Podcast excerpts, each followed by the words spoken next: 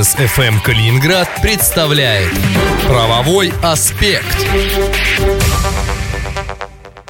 Калининградском эфире «Бизнес ФМ. Правовой аспект» в студии Антон Хоменко и вместе со мной Станислав Солнцев, управляющий партнер юридической фирмы «Солнцев и партнеры». Станислав, здравствуйте. Здравствуйте. Ровно неделю назад мы с вами говорили о том, как вести бизнес так, чтобы э, вам были поменьше должны. Но э, что делать, если вы сами оказались в долговой яме? Вот об этом сегодня и поговорим. Э, Станислав, как долго можно не платить по долгам? Ну, если раньше долговая яма представляла собой разновидность тюрем, то сейчас должники порой ведут достаточно спокойный и эффективный бизнес. А срок исковой давности, не секрет, э, составляет три года. Если его пересидеть, то можно попросить суд списать все, что старше трех лет. Естественно, есть свои нюансы. Нельзя в этот период признавать долг, подписывать акты сверок и иным образом обновлять этот долг. Если решение суда уже вступило в законную силу, то есть еще три года, чтобы предъявить исполнительный лист на основании этого решения к судебным приставам. Если вы должны штраф государству, то срок меньше – два года. Это значит, что по истечении этого срока вас заставить оплатить можно лишь добровольно. А какие есть э, способы затянуть дело в суде?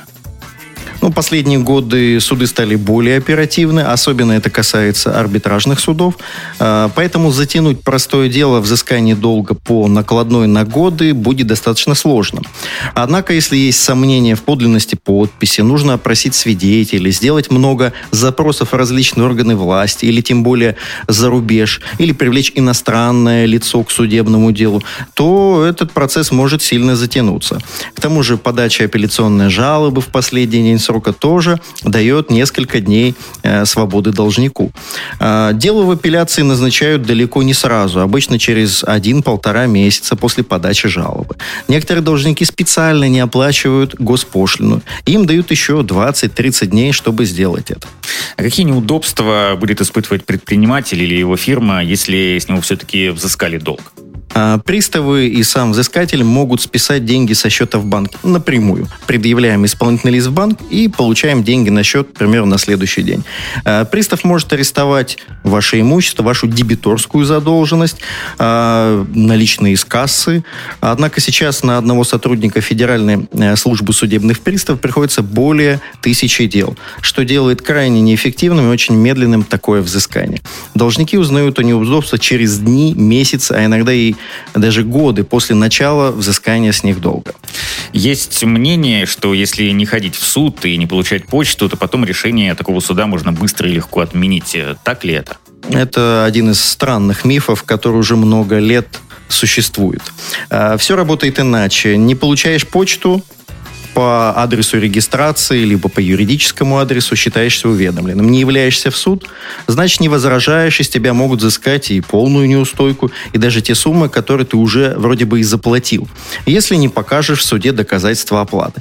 Твой взыскатель не обязательно придет и будет э, показывать, что вот он эту сумму уже оплатил. Просто умолчит об этом. Поэтому запомните, всегда ходите в судебные заседания сами, либо лучше, конечно, нанимайте юриста. И, естественно, естественно, получаете почту. Могут ли привлечь к уголовной ответственности за неуплату долга? Если речь идет о неуплате налогов, то тут ответственность различная возникает при определенной сумме. Я сейчас объясню. К примеру, для физических лиц эта сумма налогов более 900 тысяч рублей за три финансовых года подряд. При условии, что эта доля составляет, превышает 10% от всей суммы, которую нужно заплатить налогов. Либо это просто сумма э, а, 2,7 миллионов рублей. И в этом случае можно быть привлеченным к уголовной ответственности в виде штрафа на сумму от 100 до 300 тысяч рублей или до одного года лишения свободы. Ну, есть еще, конечно, другие варианты. А, для уголовной ответственности для руководителей, главбухов, владельцев фирм наступает при неуплате более 5 миллионов рублей. Опять же, при условии, если доля неоплаченных налогов превышает 25% от того, что должно быть заплачено. Либо это просто сумма больше 15 миллионов рублей налогов. Но есть такой нюанс, если до первого заседания по уголовному делу в суде будет закрыта такая задолженность, то привлекаемое лицо будет освобождено от уголовной ответственности.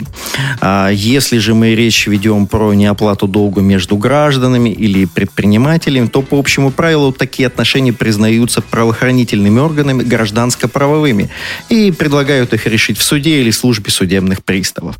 Однако, если должник явно скажет, ну или где-то напишет, что он не планировал возвращать взятые деньги или расплачиваться за товар, а равно как-то, да, а кто-то даст такие показания на него, то есть риск привлечения к уголовной ответственности за мошенничество по статье 159 УК РФ.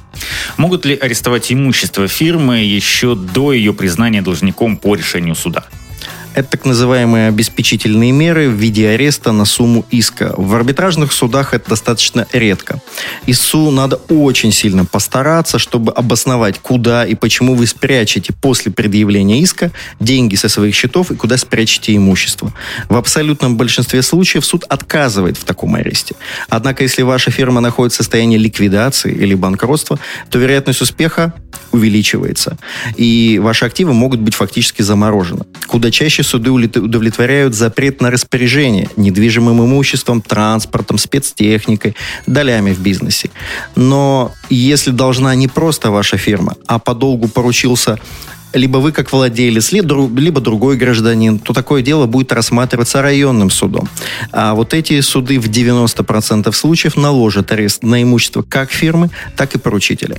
А может ли э, пристав закрыть выезд за границу для руководителя фирмы должника? А, периодически приставы выносят такие запреты на выезд, но это незаконно. А, так как формально должник э, не вы, а фирма. И в данном случае неважно, вы являетесь руководителем, одновременно единственным участником, это совсем другая юридическая ситуация. Поэтому, если такой запрет есть, его можно успешно отменить. Однако, если вы должник в статусе ИП, то это означает, что такой запрет для вас законен.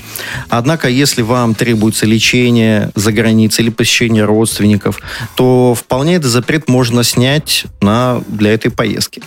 Чем отвечает предприниматель-должник?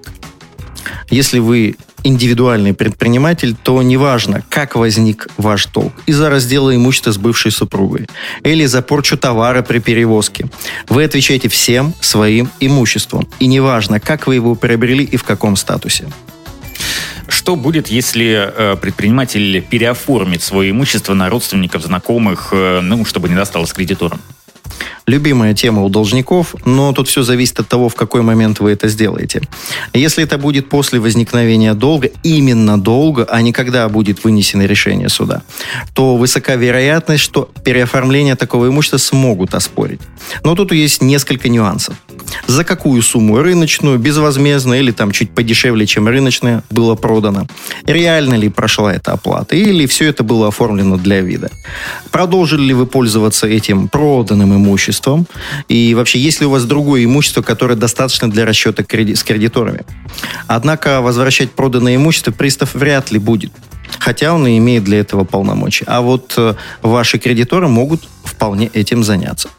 Спасибо большое, Станислав. Если у вас есть какие-то вопросы по теме наших передач, это правовой аспект, напоминаю, в эфире «Бизнес ФМ Калининград», то вы можете в любой момент позвонить в юридическую фирму «Солнцев и партнеры» по, телефонам, по телефону 658-637, и э, специалисты этой компании, может быть, даже и сам Станислав Солнцев, ответит на все возникающие у вас э, вопросы. Ну, а если вы э, пропустили часть нашего эфира, то не переживайте, послушать его полностью можно на нашем сайте э, bfm39.ru, в наших группах ВКонтакте и Фейсбуке, а также э, в Apple Podcasts и в Яндекс Музыке. Это был «Правовой аспект». В студии были Антон Хоменко и Станислав Солнцев. До встречи через неделю. Спасибо.